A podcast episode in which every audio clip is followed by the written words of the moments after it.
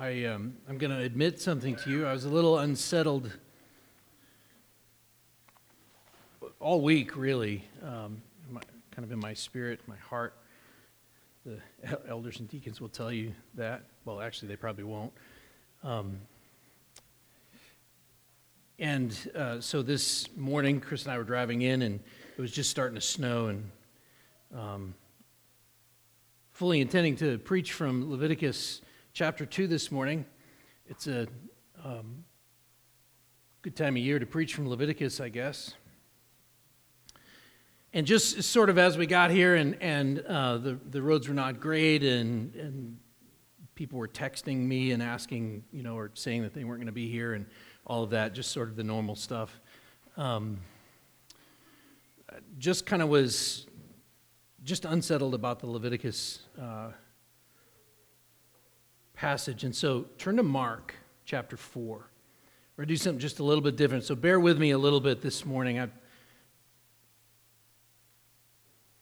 even just before, even just as we were singing that song, I, I was kind of thinking maybe I need to go back and just hold fast to the gospel this morning, which was a message that Steve prayed when he got up to pray. Um, to hold fast to the gospel. So we're going to look at uh, a passage from Mark chapter 4. When I was growing up, um, my Sunday school teacher's name was Leona Golden. Mrs. Golden was a sweet lady who loved God. She loved to teach us kids about the truths of His Word. I remember our classroom was in the corner of the basement of the Center Barnstead Christian Church. It's an old New England church, um, white steeple, what you'd think of. I remember that she would get out flannel graphs, stick them to the board, and tell the stories. And you've got to be a Gen X or older to know what a flannel graph is. I can't remember any of the specific stories that she told us, but I knew that she cared deeply for us. She was concerned for our spiritual condition, the kids in her class. She wanted us to know and to love Jesus Christ as our own Savior.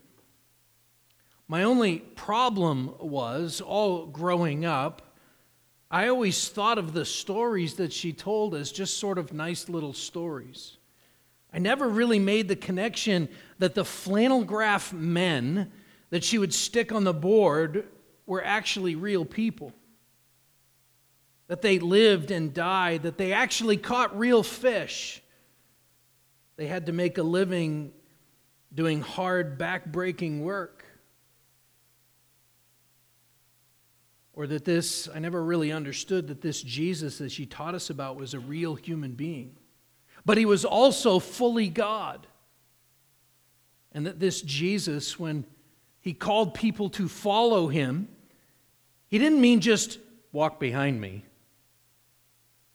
He wanted them to give up everything in order to give their lives completely in submission to Jesus Christ, to himself.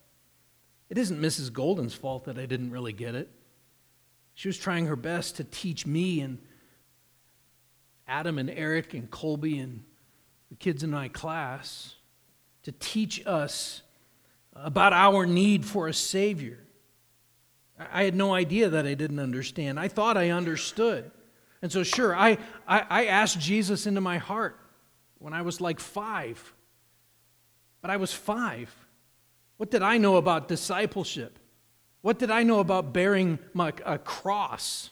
About dying to self, about being adopted into the family of God. All I knew is I didn't want to go to hell. I didn't really understand that I was a sinner in need of a Savior. I was afraid. So I went to my dad one time and I asked him, I told him my fears, and he led me in a prayer because that's what he knew wasn't until much later that I started to really understand Jesus' call to discipleship and that it is an, an all encompassing uh, call, which is why we, we use the term conversion to talk about becoming a Christian. because we're completely new people. We've been born again. And so, even now, today, as we teach our children, as we lead our children to Christ, we have to remember it's not a one time thing. We lead them to Christ every day. We lead them to the throne. We lead them to the cross. We teach them about His grace and His mercy. We show them the love of Christ every day. So that when they get it, and not just when they're five, when they get it, when they start to get it, when they're able to make your faith their faith, they will start to understand these things. So I think that's what happened. Um, I think what happened is that we have sort of tamed Jesus' teachings and tamed his parables in such a way that, that we've turned them into, into sort of moralistic, inspirational fables.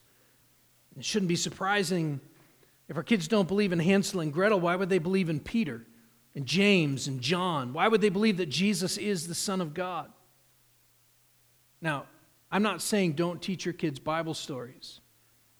I'm not saying uh, uh, flannel graphs. I, I think we actually ought to bring back, put the tablets away and bring back a flannel graph. I'm saying teach them what the Bible says about being a Christian. Because I think what Jesus is doing in this parable that we're going to look at today is not just show us how parables work, which he does, he's showing us here how salvation works. This is a parable about the gospel. And so I want to read, I'm going to read Mark chapter 4, verses 1 to 33, and we're really going to look at verses 10 to 20. So, Mark chapter 4, beginning in verse 1. Again, he began to teach beside the sea. And a very large crowd gathered about him, so he got into a boat and sat in it on the sea, and the whole crowd was beside the sea on the land. And he was teaching them many things in parables, and in his teachings he said to them, Listen, behold, a sower went out to sow, and as he sowed, some seed fell along the path, and some birds came and devoured it. Other seed fell on rocky ground where it did not have much soil, and immediately it sprang up, since it had no depth of soil. When the sun rose, it was scorched, since it had no root. It withered away. Other seed fell among thorns, and the thorns grew up and choked it, and it yielded no grain. And other seeds fell in the good soil and produced grain, growing up and, and increasing and yielding thirtyfold and sixtyfold and a hundredfold. And he said, He who has ears to hear, let him hear. And when he was alone, those around him with the twelve asked him about the parables. And he said to them, to you has been given the secret of the kingdom of God, but for those outside, everything is in parables, so that uh, they may indeed see but not perceive, and may indeed hear but not understand, lest they should turn and be forgiven. He said to them, Do you not understand this parable? How then will you understand all the parables? The sower sows the word. And these are the ones along the path where the word is sown. When they hear, Satan immediately comes and takes away the word that is sown in them. These are the ones sown on rocky ground. The ones who, when they hear the word, immediately receive it with joy. And they have no root in themselves, but endure it for a while. Then, when tribulation or persecution arises on account of the world, immediately they fall away. And others are the ones sown among the thorns. They're the ones who hear the word, but the cares of the world, the deceitfulness of riches, the desires for other things enter in and choke the word, and it proves unfruitful. But those that are sown in the good soil are the ones who hear the word and accept it and bear fruit thirtyfold, sixtyfold, a hundredfold. He said to them, Is a lamp brought in to be put under a basket or under a bed and not on a stand? For nothing is hidden except to be made manifest, nor is anything secret except to come to light. If anyone has ears to hear, let him hear. And he said to them, Pay attention to what you hear. With the measure you use, it will be measured to you, and still more will be added to you. For the one who has, more will be given, and from the one who has not, even what he has will be taken away. And he said, The kingdom of God is as if a man should scatter seed on the ground. He sleeps and rises night and day, and the seed sprouts and grows, he knows not how. The earth produces by itself first the blade, then the ear, then the full grain on the ear. When the grain is ripe, at once he puts in the sickle because the harvest has come. And he said, With what can we compare the kingdom of God? What parable shall we use for it? It's like a grain of a mustard seed, which when sown on the ground is the smallest of all the seeds on earth, and yet when it is sown, it grows up and becomes larger than all the garden plants and puts out large branches so that the birds of the air can make nests in its shade.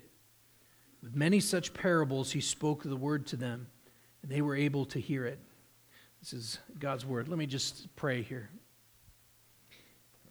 Lord, I pray that you would, um, Christ would increase, that I would decrease. I pray, Lord, that you would give us ears to hear, that we might be conformed to the image of Christ. Remind us of the good news of the gospel this morning. We pray in Jesus' name, amen. Here are some questions I think the disciples might have had at some point during the time that they were with Jesus, during his three years of ministry. And I think maybe some of us have some of these same questions. Why do some people appear to be with us and then leave? Were they ever really with us? What about Judas? Judas was in leadership. Was he ever really one of them? Is it just something that, uh, that we've come to call backsliding, or is there something more going on to all of this? Maybe the disciples had a question like this Why do some believe and others do not believe when we all hear the same message? We're all sitting in the same room, we're all hearing the same sermon. Why do some believe and others reject? Or maybe they think this question How do we who are dead in our sins become alive in Christ? I believe this parable answers all of those questions. And I also believe, because Jesus tells us in verse 13 here, that understanding this parable is key to understanding all of his parables. Now, obviously, as I read through this, we can see that Jesus tells this parable to the large crowd early in the chapter that had gathered by the sea once again, it says. But then, sometime later, as he was with only the 12 and maybe a few others, he explained the parable just to them, just to that small group. And he points out to his disciples that they are only, there really are only four different types of people Uh, who will hear the Word of God. And the first type of person who will hear the Word of God is the hard hearted the hard hearted. Jump down to verse 14. Listen, listen to verses 14 and 15 again.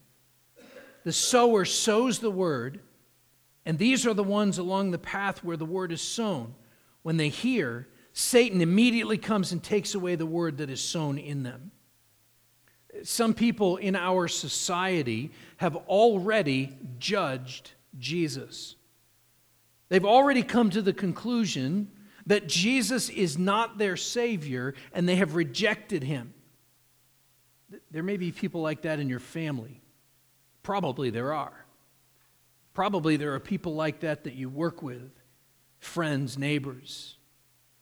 They've heard of this Jesus, maybe even all their lives. They don't really know much about him, they just have heard things and they reject him.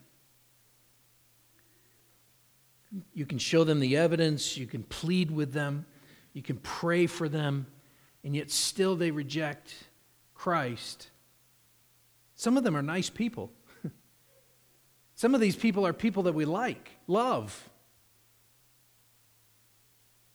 The last thing we want is to think about them spending an eternity in hell apart from Christ. And yet, still, some of them will reject Christ with a smile on their face.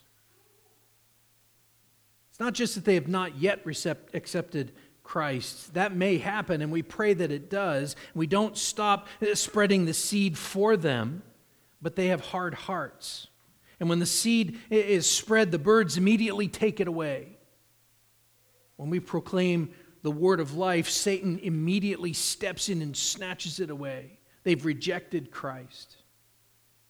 I'm going to leave this question hanging out there because I believe the answer is found right in this passage. What causes their hard hearted rejection of Jesus?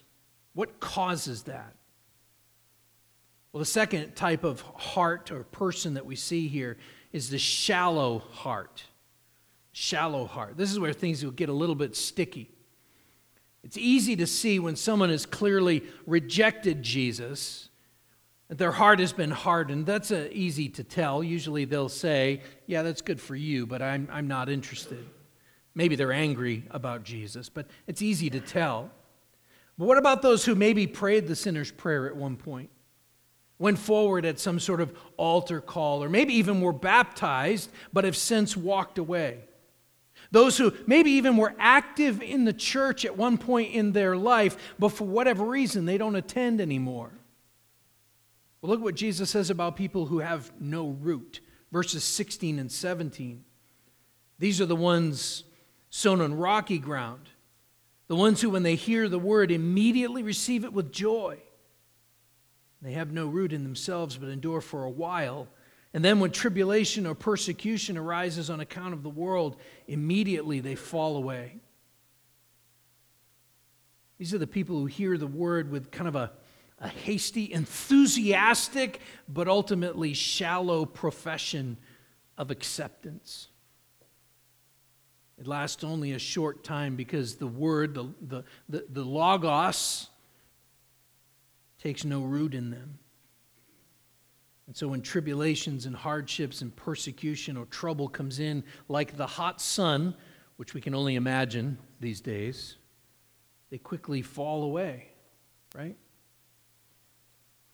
Our English translations leave a little to be desired here in that passage because fall away, or I think the King James actually says stumble there, um, give offense, none of them really gets at the severity of this phrase. The word there is actually where we get our English word for scandalous. It means to abandon sound doctrine, to scandalize the faith, to walk away from the faith.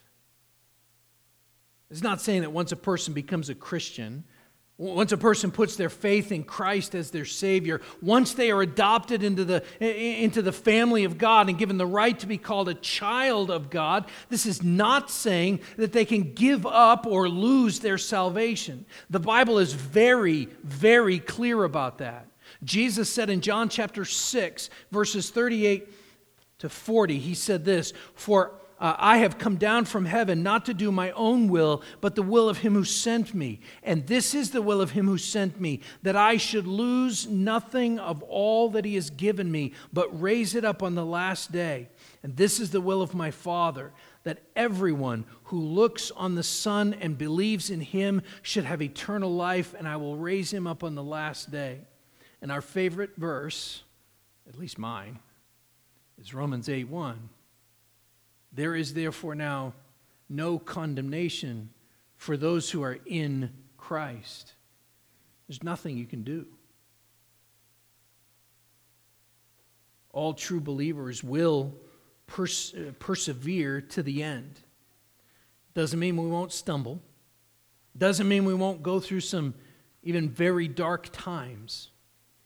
It means just what I said all believers, those who have trusted in Christ for salvation, will persevere until the end. Again, Jesus says in John chapter 10, verses 27 to 29, He said, My sheep hear my voice, and I know them, and they follow me. I give them eternal life, and they will never perish, and no one will snatch them out of my hand. My Father, who has given them to me, is greater than all and no one is able to snatch them out of the Father's hand. No one can remove you from Christ's hand. No one. Not even you. Not even yourself. If you are a believer, you will never perish. There is now no condemnation for those who are in Christ Jesus, ever. Maybe I just need to say that to myself, right? We need to remember that. There is no condemnation. And if that is true, if those words are true, then who is Jesus talking about here in Mark um, chapter 4, verses 16 and 17? Listen again to verse 16. These are the ones sown on the rocky ground. So he's explaining the parable. He says this The ones who, when they hear the word, immediately receive it with joy, and they have no root in themselves, but endure for a while. Then, when tribulation or persecution arises on account of the word, Immediately they fall away. They immediately receive it with joy. They raise their hand. They go forward and talk to the pastor. They accept Jesus into their heart as a child when they're afraid of a thunderstorm or, or whatever. Is that what salvation is?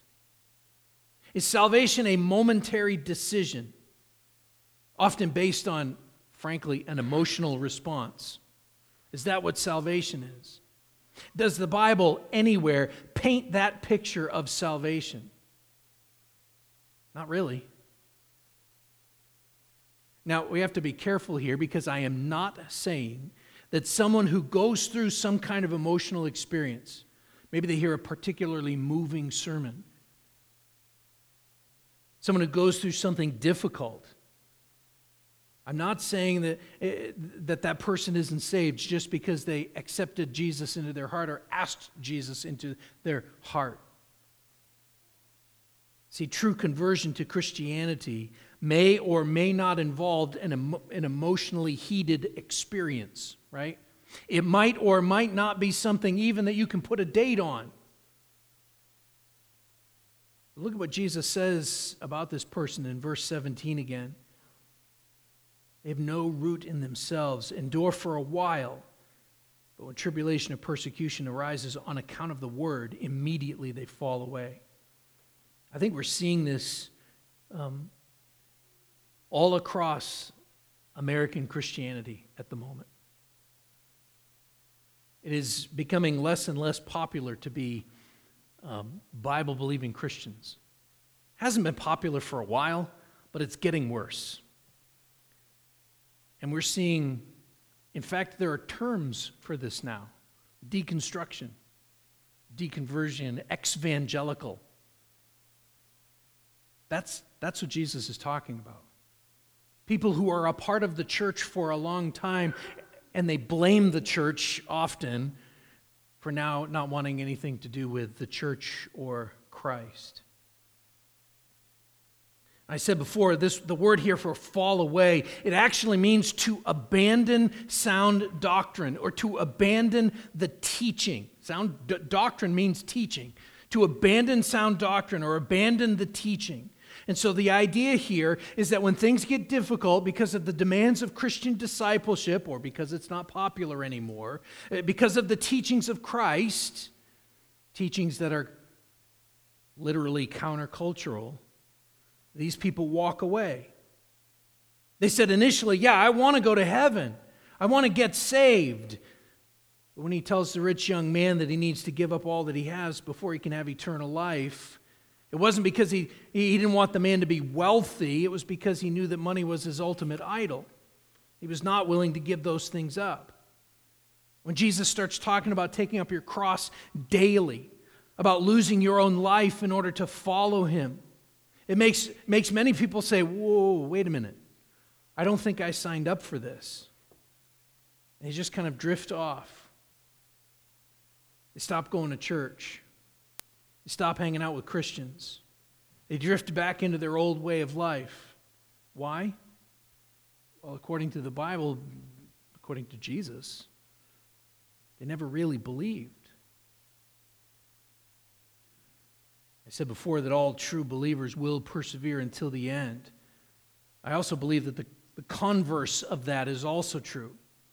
All those who persevere to the end have been truly reborn. Jesus, again in John, chapter 8, verses 31 and 32, says So Jesus said to the Jews who had believed in him, If you abide in my word and are truly my disciples, you will know the truth, and the truth will set you free. Jesus is the truth. He says that in John 14 the way, the truth, and the life. And it is in Christ that we find freedom. The third type of person here, um, hearing God's word, is a person who we could call has a divided heart. Verses 18 and 19 says this, and others were the ones sown among the thorns. There are those who hear the word, but the cares of the world and the deceitfulness of riches and the desire for other things enter in and choke the word, and it proves unfruitful. One of the keys to understanding Jesus' message, the keys to understanding the gospel, is to understand that, that salvation doesn't simply come through uh, belief. Now, hear me carefully here. Belief is only half of the equation. James reminds us that even, even demons believe. When you read all through, especially Mark's gospel, and Jesus comes upon somebody who is demon possessed, they always reveal themselves to him. In fact, I think it's in chapter 2 of Mark. I know who you are, the demon says, the Holy One of God. They know, they believe, and they're terrified of him. See, belief is only half of the equation. The other half of the equation is repentance. That's where the third example in Jesus' parable fits in, and this is all tied up in faith. See, Jesus' message of the gospel was not ask Jesus into your heart, it was not repeat after me, say these words. Jesus' message of the gospel uh, was, uh, was not repeat after me. Jesus' message of the gospel was repent and believe. Repent and believe. There are people who claim Christianity, and, and, and maybe, maybe even people here, who claim Christianity, but their lives show absolutely no evidence of being a disciple of Jesus Christ. I'm telling you this because I love you. Telling you this because this is true in every church. There are those who believe that they are Christians because they've had some experience. They did something when they were a kid, and they're not really a disciple of Christ. One does not become a Christian by simply praying a prayer. One becomes a Christian by repenting and believing in the gospel of Jesus Christ, by submitting to Jesus Christ. What Jesus is talking about here in this third group of people, the ones sown among the thorns, he's saying that, that at least for a while they claim Christianity, but in reality they're hung up on the cares and the riches of this world. He actually names, names three competing concerns there. The cares of the world. Literally the distracting worries of life. Children, relationship problems, work, housework, yard work, car trouble, home maintenance, that project that you haven't finished yet, sick relatives, family time, sports. The list could go on and on and on, right? Those things are distracting worries of life that we all have. And Jesus says, after he mentions the cares of the world, he says the deceitfulness of riches. This is the deceptive lure of wealth, the love of money. Jesus is saying that a heart which is overcome with a love for riches and the things of this world is not a believing heart. He said that very clearly in Matthew chapter 6, verse 24, when he said, No one can serve two masters. For either he will hate one and love the other, or he will be devoted to one and despise the other. You cannot serve both God and money. Can, can he get any clearer than that? Jesus had a lot to say about money. And then his, uh, the third one here is the desire for other things. Verse 19 the cares of this world, the deceitfulness of riches, and the desires for other things. It's kind of a catch all phrase. It means everything else, anything other than God. One pastor um, said that idolatry is making good things into ultimate things. That's what all of those things are, those things that I just sort of said a minute ago. They're good things, right? You, children are a blessing from God. They're good things. Most of them. All of them. Your family is good. Your work is good. Housework is good. Sports are fine. Work hard. Love your family. Make a lot of money. That's fine.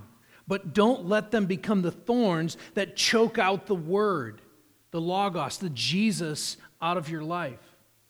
See, these people, they claim to be Christians, and it began really well. They looked like they were believers, but the love of the world choked out any evidence that their claims of being a follower of Jesus Christ were true. And in reality, Jesus says they were never really converted.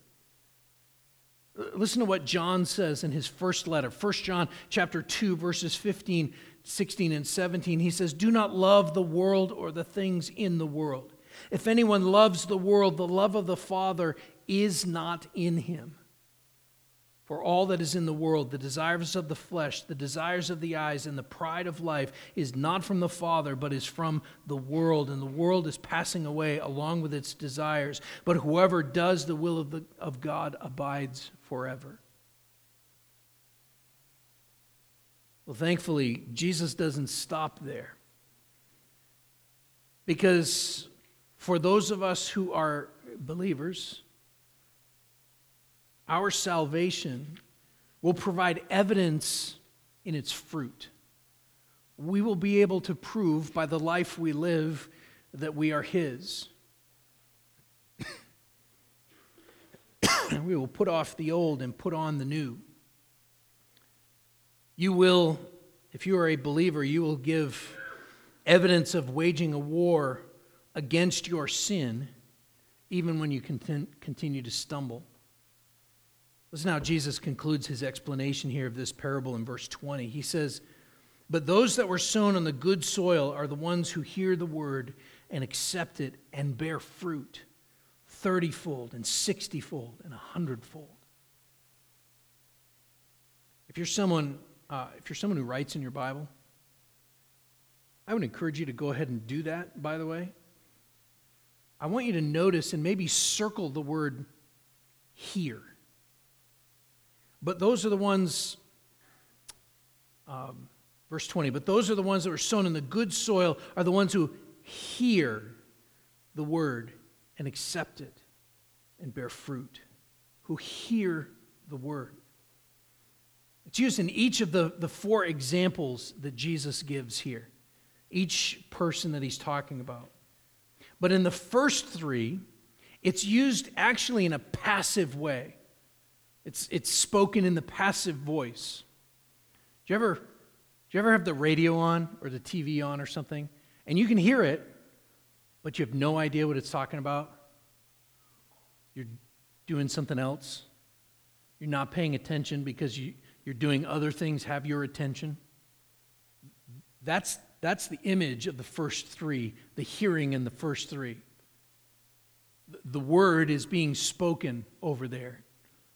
And I hear it, but I'm not really listening to it. But, but in this final one, it is an active verb. Hear the word is not passive. You are hearing it actively, listening to it, accepting it. The picture is that they stop and listen, and they're really listening. And so when Jesus begins this parable up in verse 3 with the word listen, and he ends it in verse 9 with, He who has ears to hear, let him hear. He's essentially praying for the soil where he's throwing the seed. Listen. He who has ears to hear, let him hear. This parable is a key to understanding, I think, all of Jesus' parables. He said this right up in verse 13. Let me read this again. He said to them, Do you not understand this parable? How then will you understand all the parables? Listen, in the first part of this parable, it is Jesus that is sowing the word. We've seen this um, as we've walked through if, if you walk through, we've, we've gone through Mark's gospel and we've gone through John's gospel in the years that I've been here. Jesus is constantly preaching, he's constantly teaching. And uh, I don't always like red letter Bibles, but I have one and I like it mostly. And when you look in John's gospel, so much of the letters are Jesus preaching and giving us his word. Jesus preaching wherever he goes. Jesus is preaching constantly. If he's not preaching to the crowds, he's preaching to his disciples. And all along the way, some of this seed that he is sowing is falling along the path. And the Pharisees and the scribes, with their hard hearts, are rejecting him. They're hearing what he's saying, and they are rejecting him some of the seed that he is sowing falls on the rocky ground where it doesn't have much soil. It, it, it doesn't take root, and, and the crowds wander off when the preaching and teaching gets hard, when the commitment level increases and people find better things to do. Jesus is going to see this. In John chapter 6, we saw when we were studying John's gospel about the feeding of the 5,000. Jesus walking on water. We saw these incredible miracles that, that everybody has heard of. We have this phrase, walking on water. So and so walks on water. They're actually, it's a, just a phrase in society that everybody understands. It's about Jesus. Immediately after he begins to teach them, immediately after um, he walks on water, immediately after he feeds the 5,000, he begins to teach them what it means that he is the bread of life. And verse 60 says this, as John chapter 6, verse 60 says, And when many of his disciples heard it, they said, This is a hard saying. Who can listen to it? And then John 6, 66 says, After this, many of his disciples turned back and no longer walked with him. They heard and then they said, We can't listen to this anymore. The crowds, when the miracles aren't enough anymore, the crowds leave him. We see this in, in churches too. As the teaching gets more difficult, people tend to drift off until eventually they're not here anymore. And as Jesus is teaching and is preaching, some of the seed that he, that he cast, some of the word that he is teaching, it, it, it fell among the thorns. And while they claim to be disciples, they claim to be Christians, the lure of 30 pieces of silver got in the way of Judas, right? It got in the way of his commitment to his Savior. And so some of the seed did fall onto good soil. We think immediately of the rest of the disciples who would go on to be apostles. Maybe some of the women in Jesus' life who were, who were with him to the end, even staying with him at the cross, even visiting his tomb. But even they, on the night when he was arrest, arrested, on the night that he was tried and the next morning crucified, even his disciples scattered in fear. John followed at a distance. Peter followed a little behind him. But the shepherd was struck and the sheep scattered. Peter denied him when it got the most difficult. But Jesus restored his true disciples. He essentially called Peter back into ministry when he told him three times to feed his sheep. He restored him, he forgave him. And that seed produced grain. And it grew up and increased and yielded 30 fold and 60 fold and 100 fold. How much, how much fruit has Peter produced even to this day? Or John, who wrote half the New Testament? or Paul, who wrote essentially the other half. Well, Luke wrote a lot of it too. The final part of this parable, when Jesus explains it to his disciples, He's saying if you're a Christian, if you're a true believer, you are now the sower. You're not a soil tester, you're a sower. Jesus doesn't just throw the soil on the good, uh, the, throw the seed on the good soil. He throws it everywhere. He throws it on the path, on the rocks, on the thorns, on the good soil. He throws it everywhere. And that is our job, right? Go and make disciples, preach the word. Because frankly, we, we can't tell the difference between the soils most of the time. But go back to the beginning here of this section, chapter uh, 4, verse 10.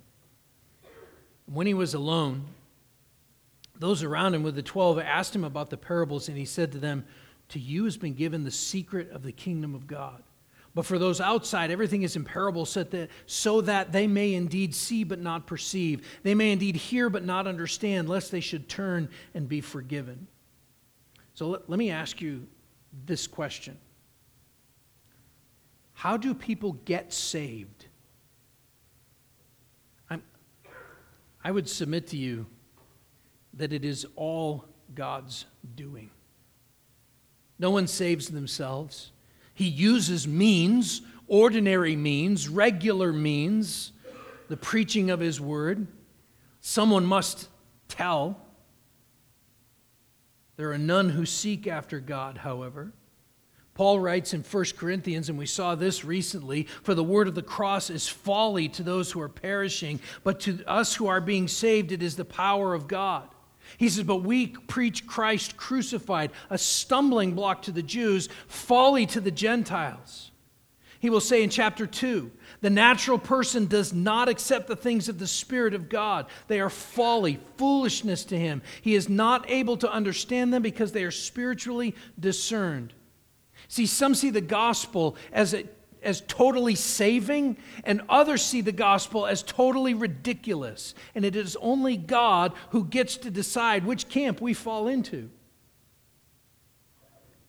For it is by grace you have been saved through faith. It's not your own doing, it's a gift of God, not as a result of works, so that no one may boast.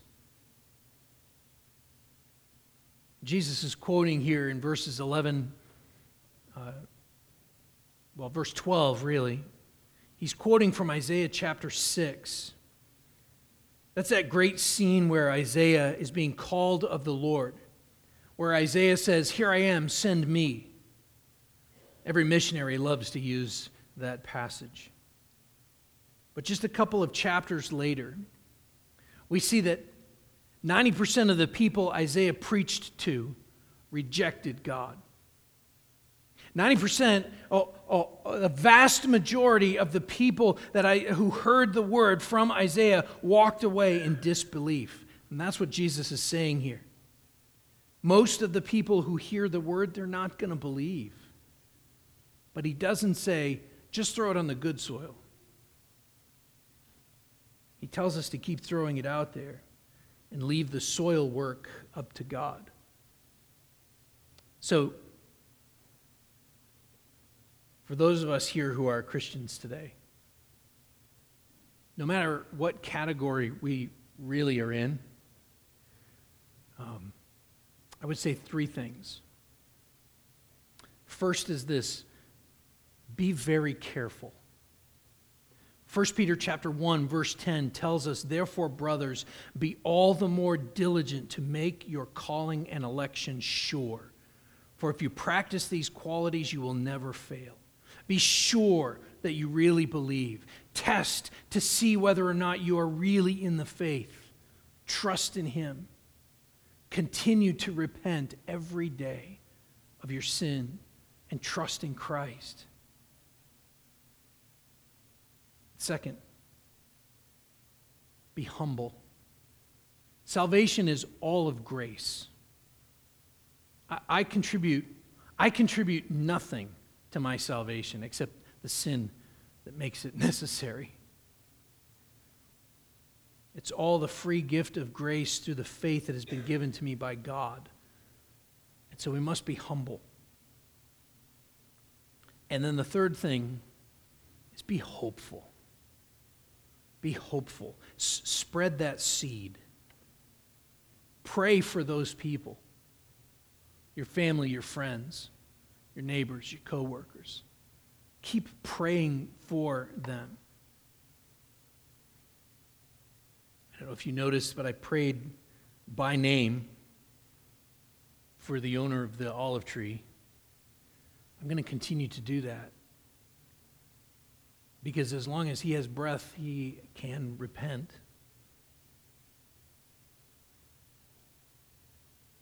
And that's just one person. We have family members that we forget to pray for who have not trusted in Christ for salvation. It's easy to look at those who are blatantly acting as God's enemies and forget to pray for our own children to trust in Christ for salvation. Be hopeful and continue to spread the seed. God has a history of saving the most unlikely people. Ask Paul someday, or Peter, or any of his disciples. Look through history at people like the slave trader John Newton, who wrote the song that we're going to sing here in just a minute.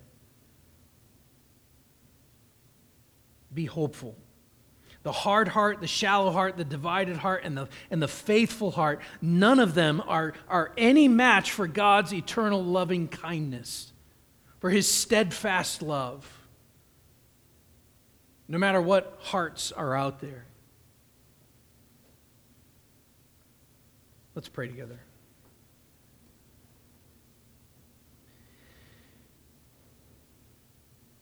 Father, remind us of the good news of Jesus Christ.